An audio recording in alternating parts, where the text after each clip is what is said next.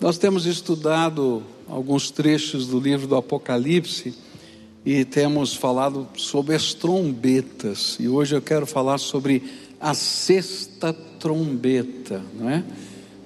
E a sexta trombeta aparece no livro de Apocalipse, no capítulo 9, nos versículos 13 a 21, onde a palavra do Senhor vai nos dizer assim: Apocalipse 9, versículos 13 a 21.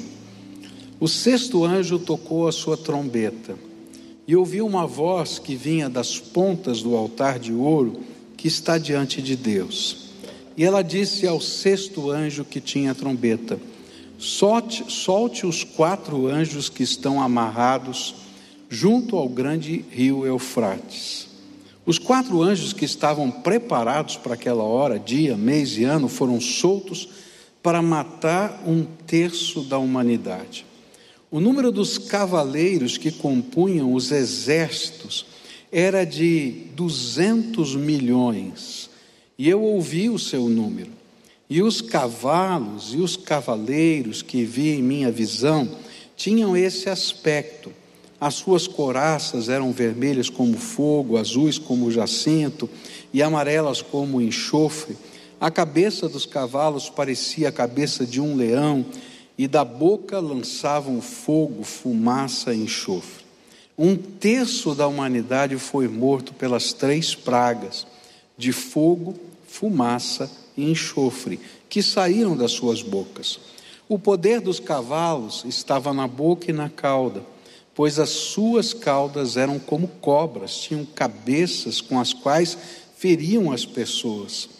O restante da humanidade que não morreu por essas pragas, nem assim se arrependeu das obras das suas mãos, eles não pararam de adorar os demônios e os ídolos de ouro, prata, bronze, pedra e madeira, ídolos que não podem ver, nem ouvir, nem andar. E também não se arrependeram dos seus assassinatos, das suas feitiçarias, da sua imoralidade sexual e dos seus roubos. Pai querido, é em nome de Jesus que eu quero lhe pedir graça. Quero te pedir que o Espírito Santo possa nos abrir a mente para compreender as tuas palavras e possa aplicar ao nosso coração de tal maneira que é aquele propósito que o Senhor tem em permitir que essas palavras fossem escritas nas Sagradas Escrituras possa ser alcançado no meu coração e no coração dos nossos irmãos aqui. Que a tua palavra seja clara, limpa e que as pessoas possam trazer para si mesmos aquilo que a tua palavra está ensinando. É aquilo que oramos em nome de Jesus. Amém e amém. Bom, estamos na sexta trombeta.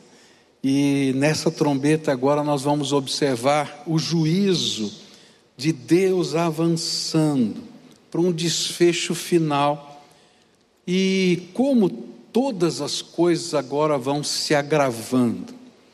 Na quinta trombeta, a gente encontrou a porta do abismo sendo aberta e a ação dos demônios na terra gerava sofrimento e isso foi que a gente aprendeu na quinta trombeta. Mas a sexta trombeta agora traz morte de uma maneira incrível, impactante, de uma maneira que a gente não pode nem compreender, não é como foi que, como é que vai ser tão claramente. A gente só tem alguns indícios. E isso é, de fato, é um preparo, porque quando soar a sétima trombeta, vai ser tarde demais, porque na sétima trombeta as coisas do fim e a volta de Jesus vão acontecer.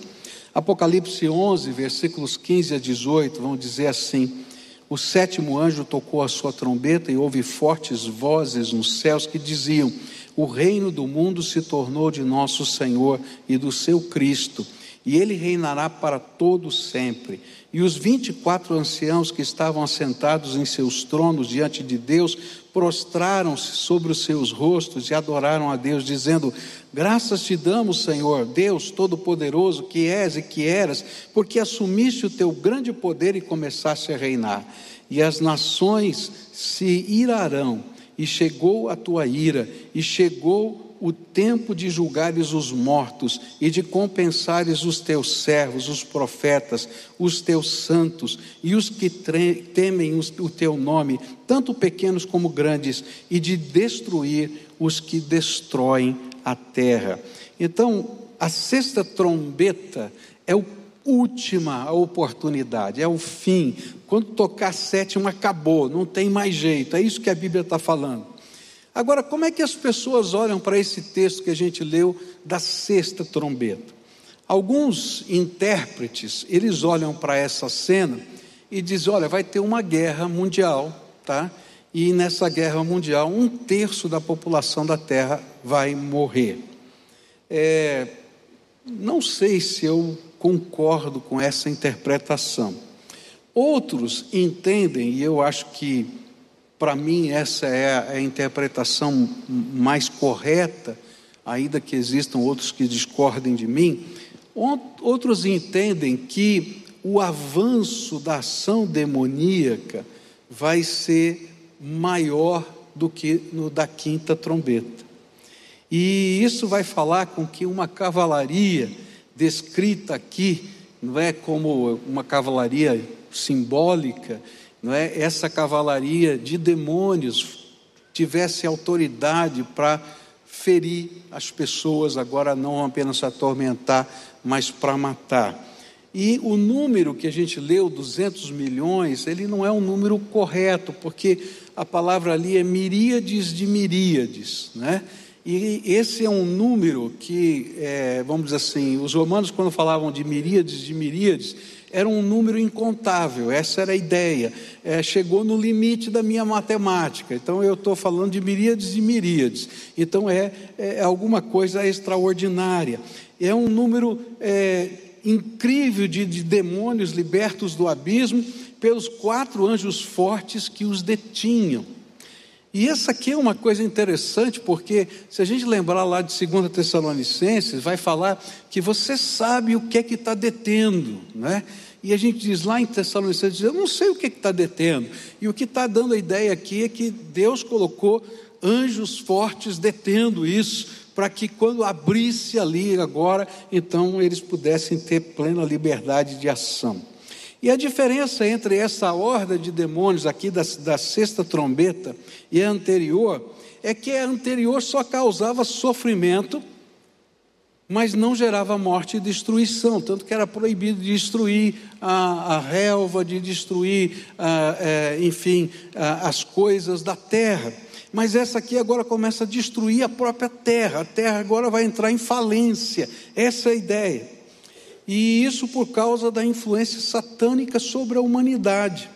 E aí o nível de crueldade e a força das armas utilizadas e as coisas que serão permitidas ou entendidas serão sem precedentes na história da humanidade. É essa a ideia que o Apocalipse está trazendo para a gente. Mateus capítulo 24, versículos 21 a 22, vai dizer: Porque haverá então grande tribulação, como nunca houve desde o princípio do mundo até agora, nem jamais haverá e se aqueles dias não fossem abreviados, ninguém sobreviveria, mas por causa dos eleitos, aqueles dias serão abreviados. Eu creio que essa sexta trombeta tem a ver com isso, com essa grande tribulação anunciada pelo Senhor Jesus, lá no livro de Mateus. E aqui ela é descrita dessa forma simbólica.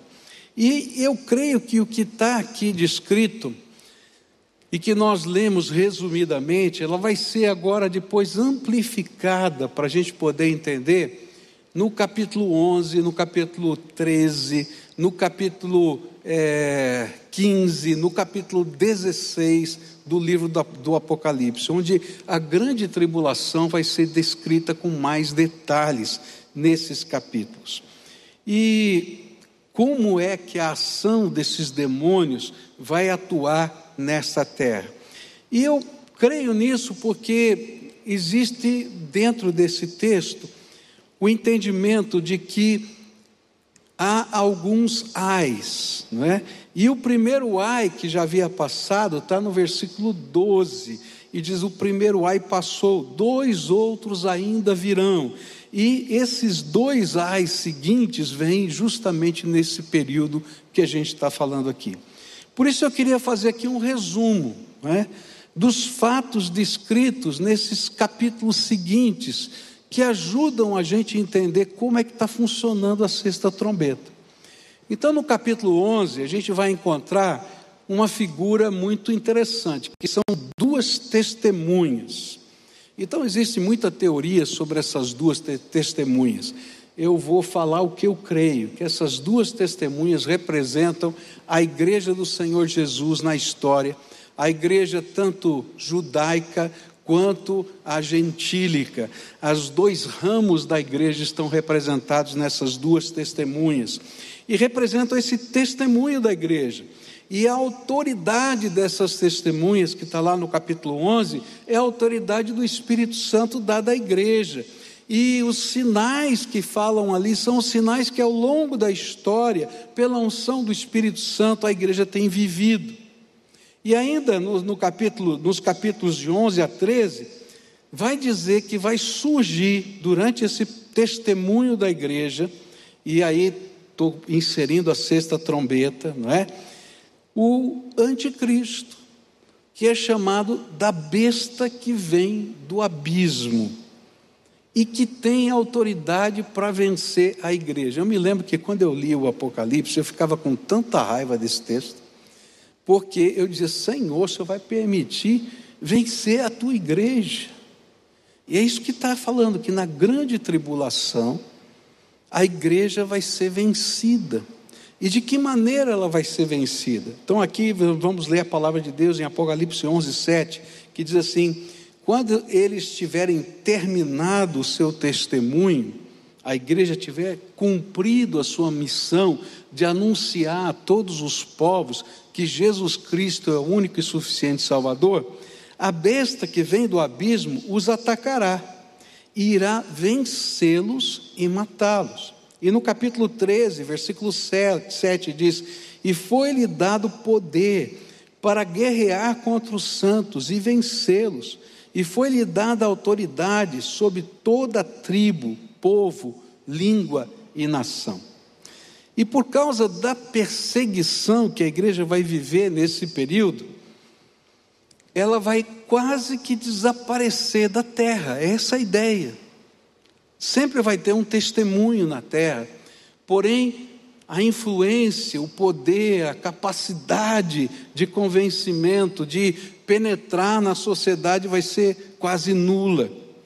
E esse será um período negro na terra, onde as forças de Satanás vão assumir o controle da política, então, a besta que sai do abismo, que é o anticristo, ele que, e a Bíblia fala que existem muitos anticristos, esse vai ser o último anticristo. Esse anticristo vai assumir o controle da terra, no sentido político. E diz: Foi-lhe dado poder para guerrear contra os santos e vencê-los, e foi-lhe dada autoridade sobre toda tribo, povo, língua e nação.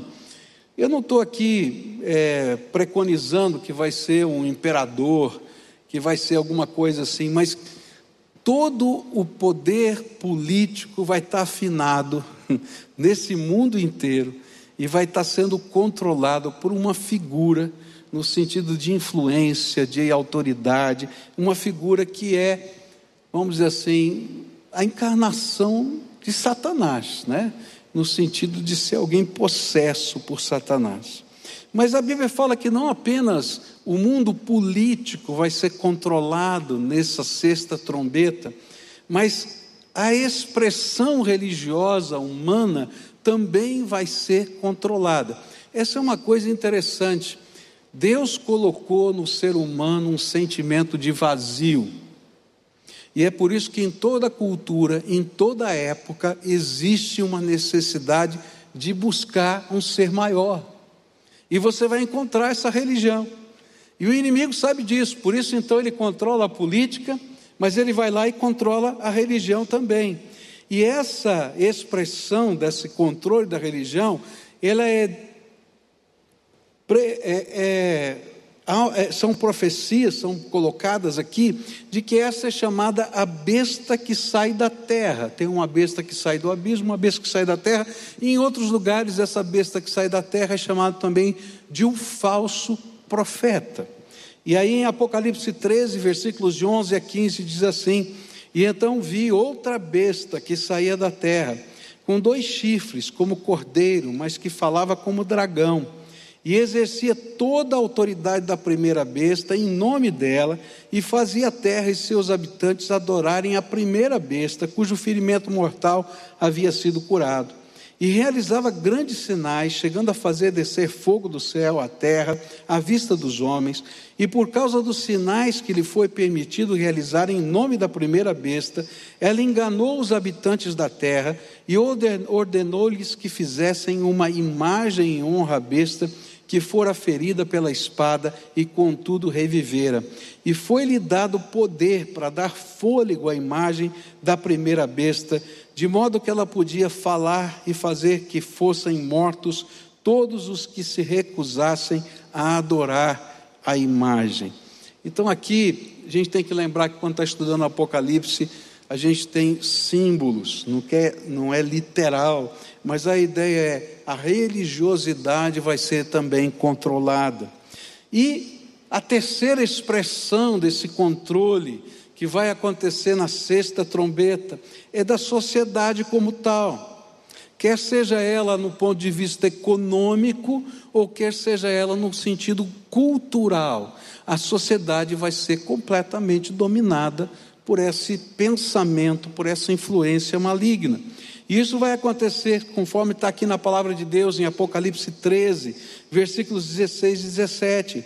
E também obrigou todos, pequenos e grandes, ricos e pobres, livres e escravos, a receberem certa marca na mão direita ou na testa, para que ninguém pudesse comprar nem vender, a não ser que tivesse a marca, que é o nome da besta ou o número do seu nome. E aqui ele está dizendo: olha, todo o sistema econômico vai estar debaixo dessa autoridade. Ah, se é chip, se é isso, se é aquilo. Gente, eu não tenho a mínima ideia qual vai ser, não, não é essa a minha preocupação. Porque quando a gente olha para os detalhes da profecia, a gente se perde. Qual é o ensino? O ensino é que a economia vai ser controlada. Mas não somente a economia, mas também a cultura. E a cultura, ela é representada pela prostituta que cai debaixo do juízo, do juízo de Deus, nos capítulos 17 e 18. Em Apocalipse 17, versos, versos 1 e 2, está escrito assim: Um dos sete anjos que tinham as sete taças aproximou-se e me disse: Venha, eu lhe mostrarei o julgamento da grande prostituta que está sentada sobre muitas águas essa ideia das muitas águas são os povos, as nações, com quem os reis da terra se prostituíram. Os habitantes da terra se, se embriagaram com o vinho da sua prostituição. E aí no capítulo 18, 22 a 24, diz assim: Nunca mais se ouvirá em seu meio o som dos arpistas dos músicos, dos flautistas, dos tocadores de trombeta. Nunca mais se achará dentro dos seus muros artífice algum, de qualquer profissão. Nunca mais se ouvirá em seu meio o ruído das pedras de moinho. Nunca mais brilhará dentro dos seus muros a luz da candeia. Nunca mais se ouvirá ali a voz do noivo e da noiva. Seus mercadores eram os grandes do mundo. Todas as nações foram seduzidas por suas feitiçarias, e nela foi encontrada sangue de profetas e de santos e de todos os que foram assassinados na terra. Aqui a gente vai ver vários elementos que representam a cultura, não é? A música, não é? A, a, o estilo, a forma de celebrar suas festas. E ele está dizendo: tudo isso está sendo controlado e Deus vai ter que julgar a cultura. E esse controle fará com que as pessoas, em geral, celebrem o desaparecimento da influência da igreja na terra. Nesse período, vai ter uma festa de celebração de que o mundo foi liberto da influência da igreja na terra. Olha só o que a Bíblia diz no capítulo 11, versículos 7 a 10. Quando eles tiverem terminado o seu testemunho, a besta que vem do abismo os atacará, irá vencê-los e matá-los, e os seus cadáveres ficarão expostos na rua principal da grande cidade, que figuradamente é chamada de Sodoma e Egito, onde também foi crucificado o Senhor. Ora, ele está falando de cultura do mundo inteiro: Sodoma, Egito, uh, Jerusalém, está tudo aqui colocado. Durante três dias e meio, gente de todos os povos, tribos, línguas e nações contemplarão os seus cadáveres e não permitirão que sejam sepultados. E os habitantes da terra se alegrarão por causa deles e festejarão, enviando presentes uns aos outros, pois esses dois profetas haviam atormentado os que habitavam a terra. E aqui a gente vai ter aqui alguma coisa parecida com a celebração do Natal, para que comemorar a quebra da influência da igreja na terra? Vão inventar uma festa parecida com o Natal, para você trocar presente, mas em vez de lembrar que é o nascimento de Jesus, vamos dizer: olha, nós fomos libertos da influência da igreja nesse mundo, depois de tantos anos que a igreja tem influenciado o mundo. Mas o que a Bíblia diz é que, de um modo sobrenatural, a igreja ressurge em força e poder e ela é arrebatada nesse período. Então, no meio da grande tribulação, vai ter o arrebatamento da igreja nesse momento. E aí, isso encontramos no capítulo 11, versículos de 11, 11 e 12. Mas depois dos três dias e meio, entrou neles um sopro de vida da parte de Deus, e eles ficaram em pé, e um grande terror tomou conta daqueles que os viram. E então eles ouviram uma forte voz dos céus que lhes disse: Subam para cá. E eles subiram para os céus numa nuvem, enquanto os seus inimigos olhavam. Eu não sei exatamente como vai ser isso, mas a ideia é que todo mundo vai ver o arrebatamento acontecer e dizer: o que é que está acontecendo? Que negócio é esse? Num mundo sem Deus, sem a influência do cristianismo, seguindo apenas os ditames do coração humano.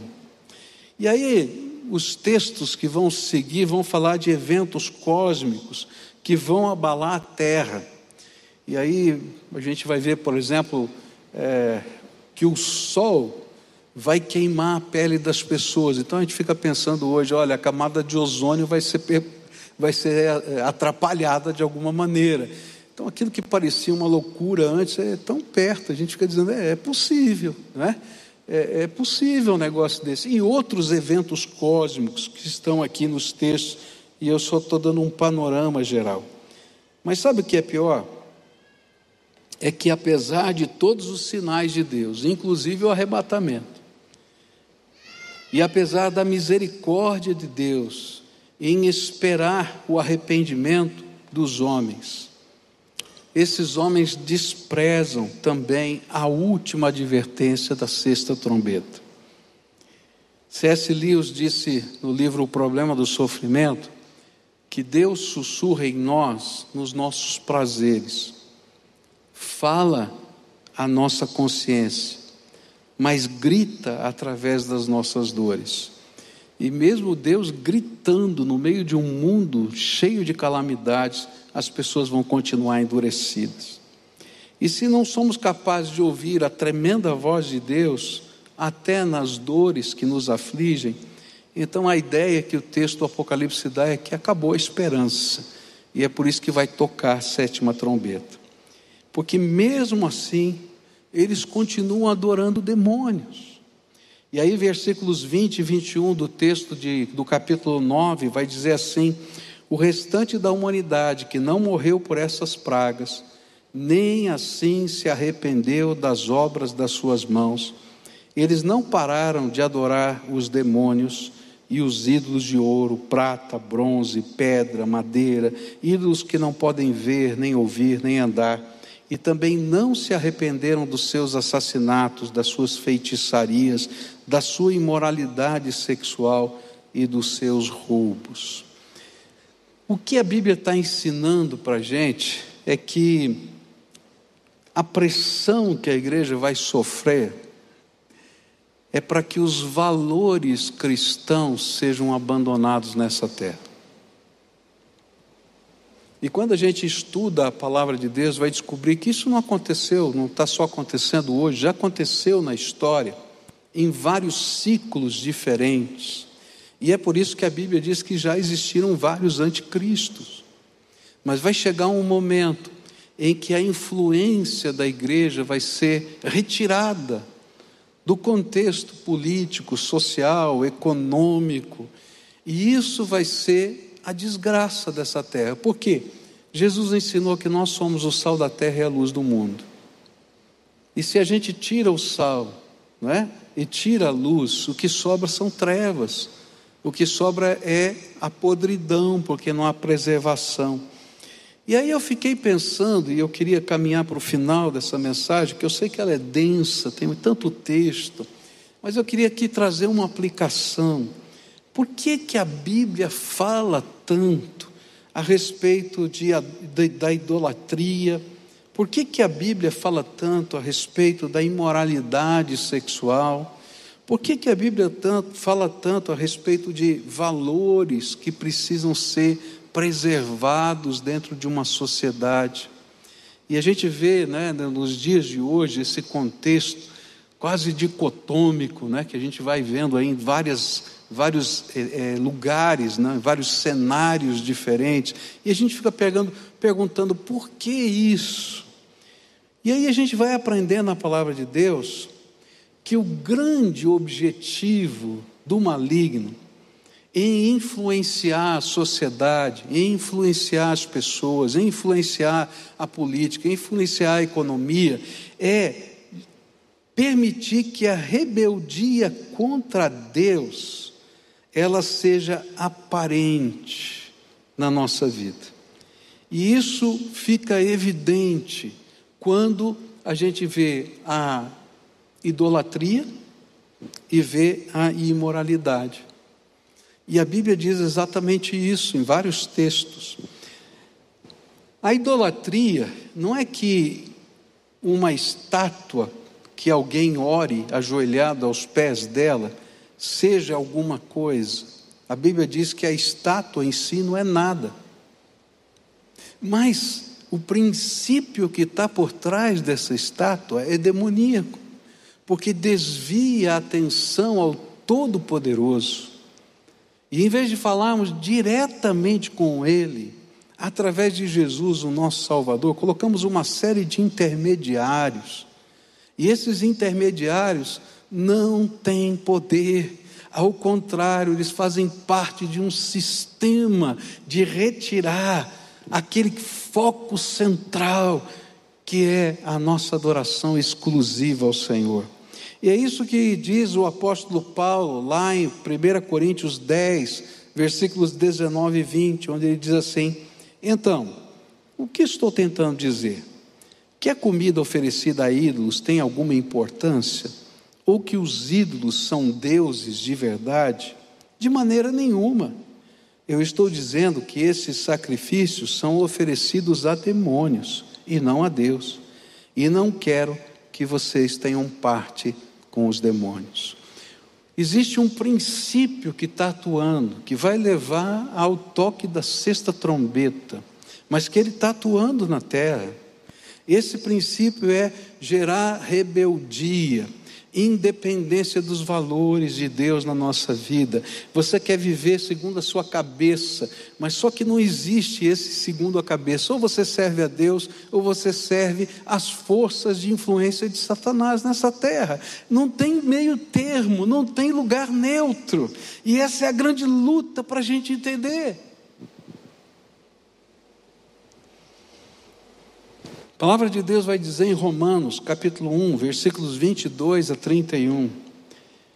Diz assim, Romanos, interpretando e respondendo a nossa pergunta: por que que nesse tempo a influência vai parar e vai ser um tempo tão terrível? E aí, Romanos capítulo 1, versículos 22 em diante, diz assim: dizendo-se sábios, tornaram-se tolos. E olha que coisa, está aqui a sabedoria do mundo, da ciência, da filosofia, e estão dizendo: não, agora nós sabemos, não precisamos de mais nada, nós já sabemos. E aí eles vão dizer aqui: trocaram a grandeza do Deus imortal por imagens de seres humanos mortais, bem como de aves, animais e répteis, e por isso Deus os entregou aos desejos pecaminosos de seu coração. Como resultado, praticaram entre si coisas desprezíveis e degradantes com o próprio corpo trocaram a verdade sobre Deus pela mentira, e desse modo adoraram e serviram coisas que Deus criou, em lugar do Criador, que é digno de louvor eterno. Amém. Por isso, Deus os entregou a desejos vergonhosos. Até as mulheres trocaram sua forma natural de ter relações sexuais por práticas não naturais.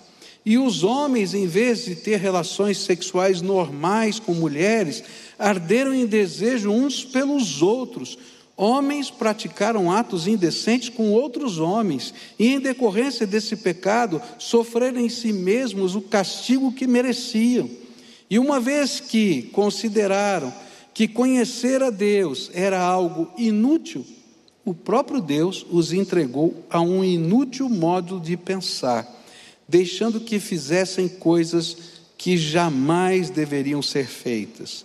E a vida deles se encheu de toda espécie de perversidade, pecado, ganância, ódio, inveja, homicídio, discórdia, engano, malícia e fofocas.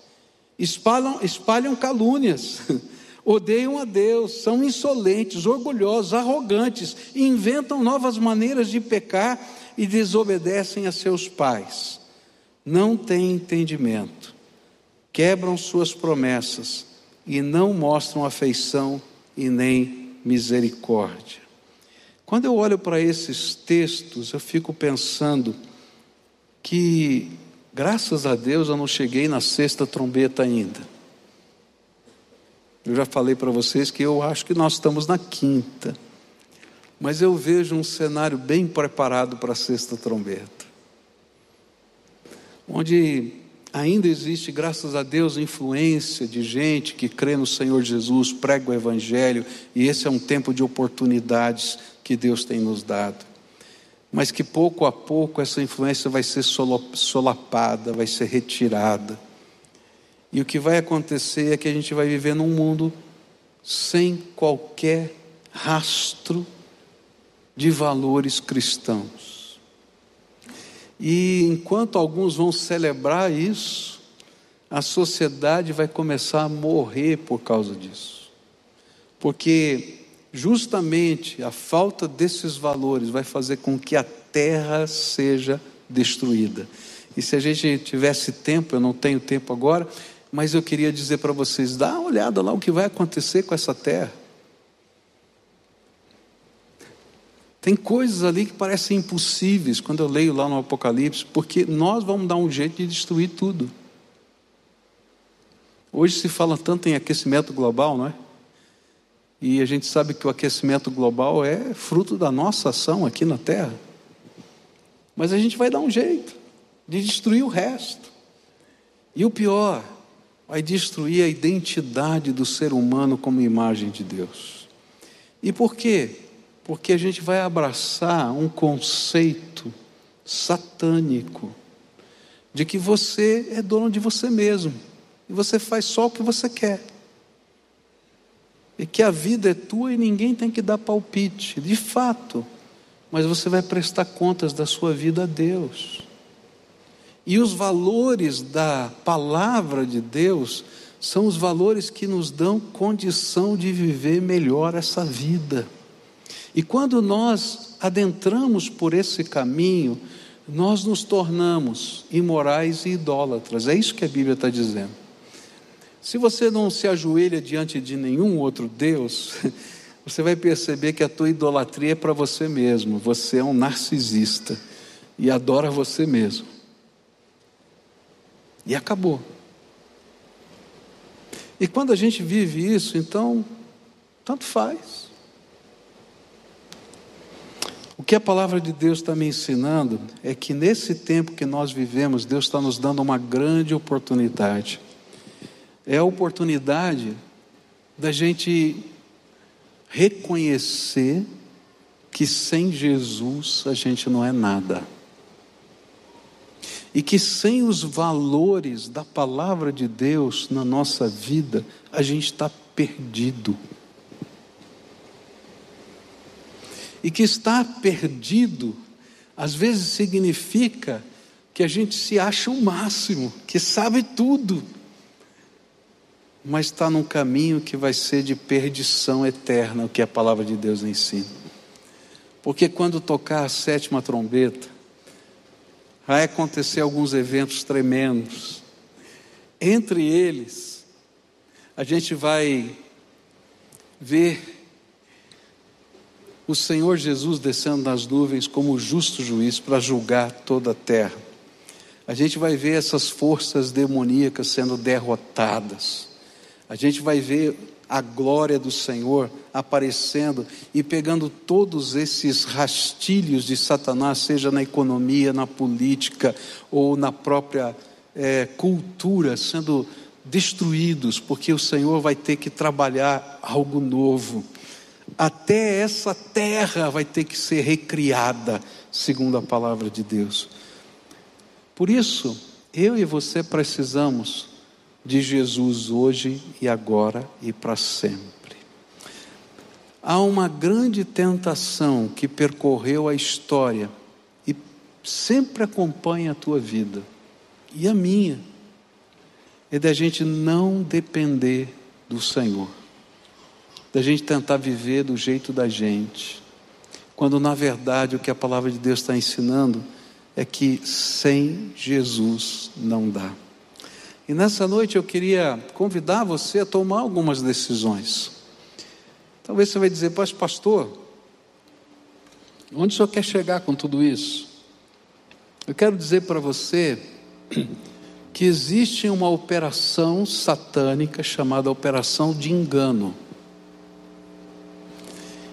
E essa operação satânica, ela funciona como uma venda colocada nos nossos olhos.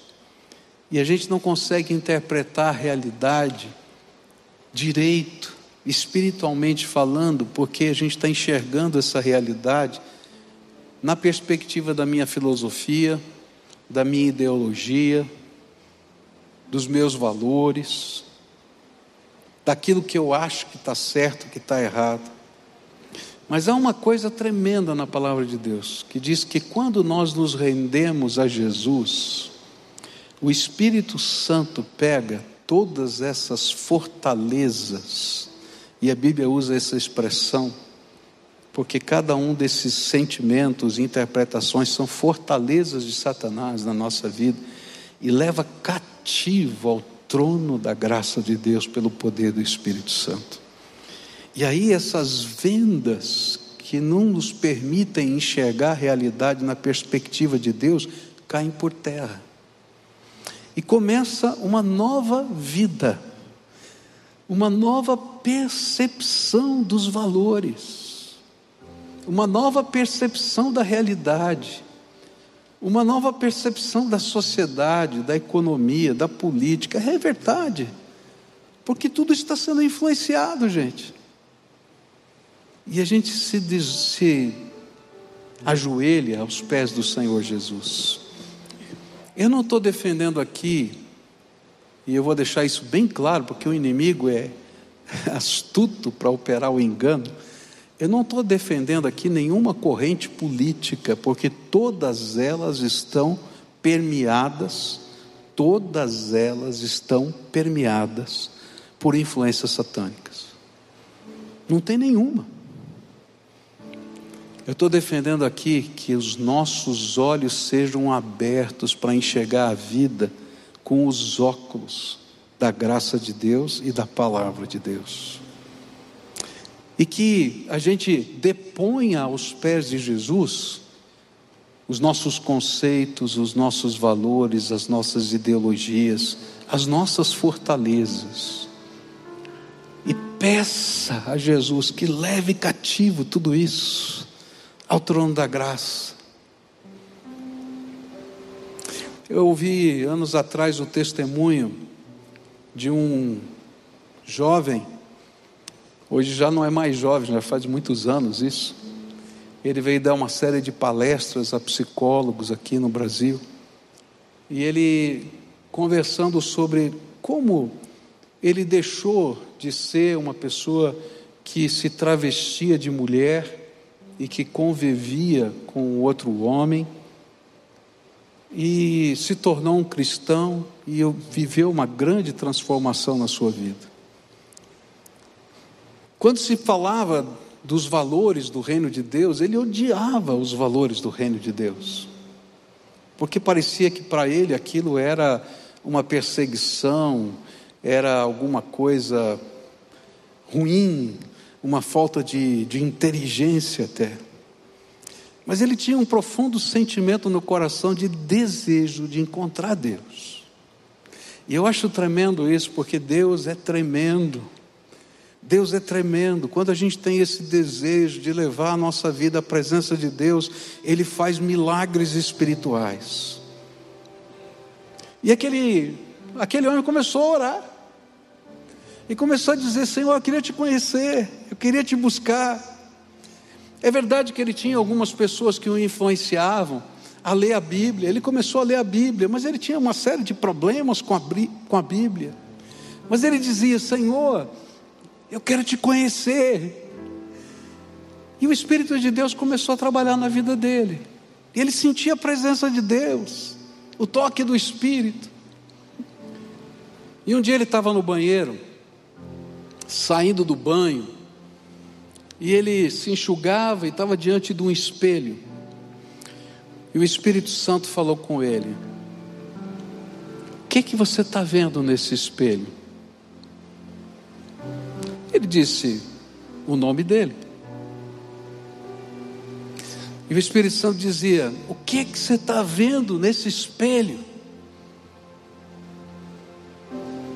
Ele disse: Eu não, não sei o que mais ver, sou eu. E o Espírito Santo disse pela terceira vez: O que é que você está vendo nesse espelho? E aí ele olhou para ele bem no espelho, levou um choque. E o choque foi: Eu estou vendo um homem. E o Senhor falou para ele: Foi assim que eu te criei. E aquilo foi um choque tão grande, ele não entendia mais nada. E durante algum tempo na sua vida aquilo virou uma confusão. Mas ele continuava a buscar a Deus. E ele continuava a buscar a face do Senhor. E a palavra de Deus foi trabalhando na sua vida. E aquele homem se tornou um dos maiores líderes mundiais para combater um engano. Um engano de que nós não temos opção. Queridos, nós sempre temos a opção: ou fazemos as coisas segundo a vontade de Deus, ou não fazemos. Se alguém disser para você que você não tem opção, é mentiroso, porque Deus está te dando opções segundo a graça dEle. E se nós desejamos, o Espírito de Deus leva cativo as nossas fortalezas até a presença do Senhor. A história desse homem é muito longa, os processos que Deus fez, as reversões que ele teve que fazer, mas que testemunho poderoso de ver como Deus pode tirar a operação do engano da mente da gente em qualquer área da vida.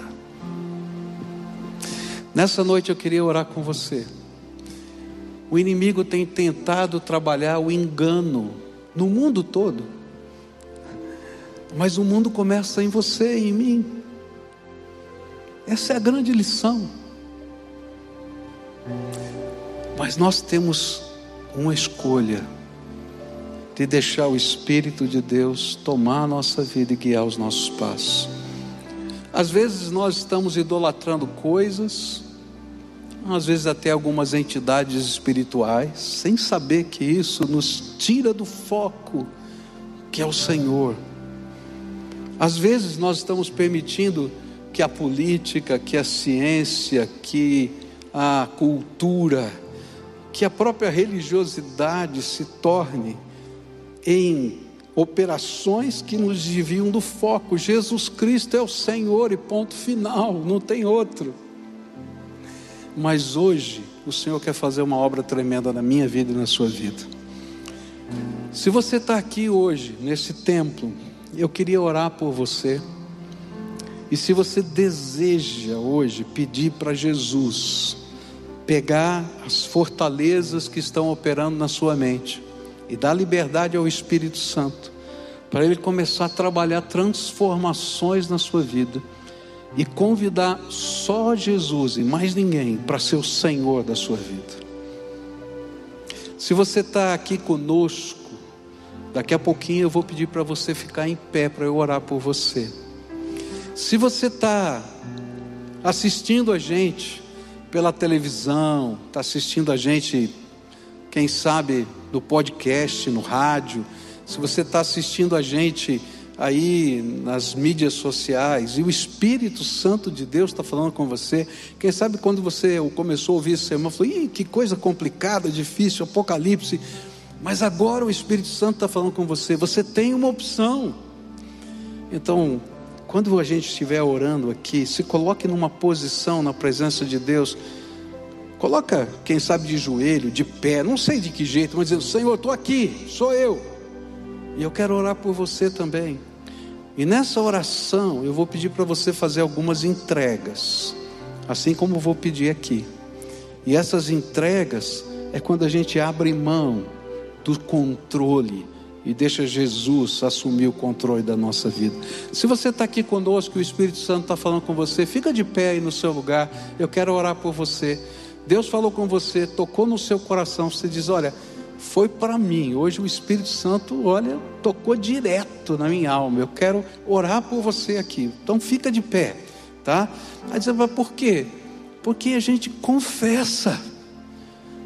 Se a gente não tem coragem diante de Deus de confessá-lo num templo, imagina se a gente vai confessar em outro lugar, querido. Então, se o Espírito Santo está falando com você, se coloca aí de pé, em nome de Jesus. Se você está aí na sua casa, assuma uma postura de oração. E a gente vai orar junto. Curva a sua fronte agora e ore assim comigo. Primeira oração você tem que fazer. Diga: Senhor Jesus, hoje eu senti o toque do Teu Espírito Santo. E eu quero te dar toda a liberdade. O Senhor pegar as fortalezas que estão na minha mente, no meu coração, na minha alma, e levar cativo até o teu trono. E Jesus, eu quero te convidar para ser o único Senhor e Salvador da minha vida. Me ensina a viver do teu jeito, porque o do meu não funciona. Eu quero aprender a viver do teu jeito. Senhor Jesus, agora quero orar por essas pessoas, aqui e em tantos lugares diferentes. Visita agora com o teu Espírito Santo há alguma coisa que só o Senhor pode fazer. Tua palavra diz que toda filosofia, que toda ideologia, que toda fortaleza que está ali trabalhando engano e que está trabalhando, Senhor, cegueira espiritual, pode ser levado cativo pelo teu espírito até o teu trono de graça. Então agora eu te pedir, começa esse milagre agora, Senhor como nesse testemunho que eu compartilhei aqui, o Senhor usou coisas tão simples como um espelho. Ó oh, Pai, que o Senhor use coisas simples para mostrar a tua verdade, os teus valores, os teus princípios, e que essas vidas sejam transformadas no nome de Jesus, e que haja um brilho novo, o brilho da tua presença, do teu poder, da tua graça, da tua força Ah, Jesus, abençoa, abençoa. Talvez alguns deles, Senhor, tenham vivido os dias tão complicados. Quem sabe, Senhor, essa complicação não está só no coração, está nos relacionamentos, e existem relacionamentos quebrados.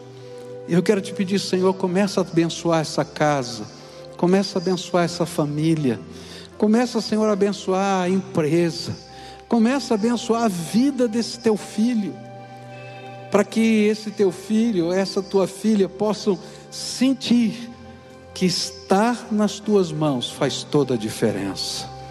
Escuta, Deus, o nosso clamor. É aquilo que oramos no precioso nome de Jesus. Amém e amém. Agora todo mundo de pé.